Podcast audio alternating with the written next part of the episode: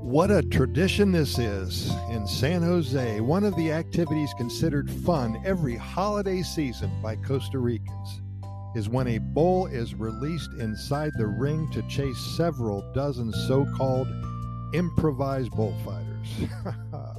For more than 50 years, the municipality of San Jose has organized the traditional festival at the end of the year in the city. This festival starts Christmas Day and runs until January 5th. Among the most popular events are bullfights, the Tope Horse Parade, and the day after Christmas, and the carnival at the Zapote Fairgrounds. The bullfights will take place in the Plaza de Toros, also in Zapote. That's just a little bit east of downtown San Jose, south and east. They begin on Christmas. In Costa Rica, it is indeed illegal to kill or injure bulls.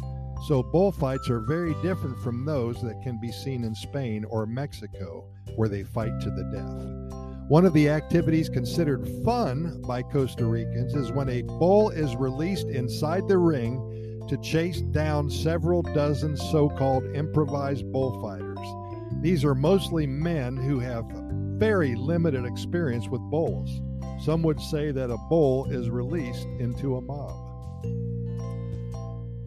Alvaro Lopez, producer of the Bullfighters Games, says, We want it to make a party that will never be forgotten, both for the improvised bullfighters and for the public.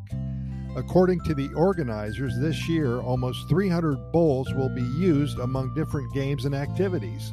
One unusual game places a handful of men and sometimes a woman or two into a well marked section. The bull is then released, and if a player moves out of the marked section to dodge a bull, he or she is out of the game. The last individual remaining in the marked area usually wins a money prize. That money can go to to patch up all the holes in their body once the bull gets them.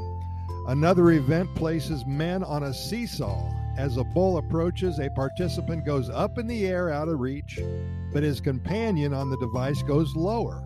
Consequently, the bull becomes confused, moving from one side to the other. Usually, the bull fails to gore either player. Organizers have to be creative in providing new attractions and gimmicks with the bull because sometimes the events are twice a day. Although the joke is that someone needs to be drunk to get into a ring with a fighting bull, the truth is that all of the participants are sober because they know they are risking their lives. The organizers make a lot of money by selling tickets specifically for the bull baiting events and also television rights that show the spectacle around the world. The encounters with the bulls are aired on local channels as well. Organizers said that more than 250 people will be fighting the bulls. Each participant needs to buy a special insurance policy from the National Insurance Institute. The first bullfight in the Zapote ring was held in 1969, and before that, the bullfights were held in Plaza Vizcaya since 1846. It's a tradition. The New Year's Eve festival in San Jose is a tradition that always takes place the last week of December and the first of January. According to the historian Marilyn Ramirez Pomanek, in her book History of the San Jose Civic Festivities, the Feast of San Jose were born almost with the independent life of the country.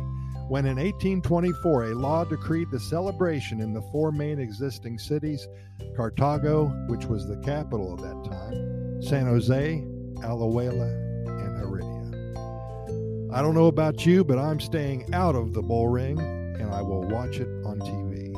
Pura Vida, thanks for listening, and we'll talk to you tomorrow.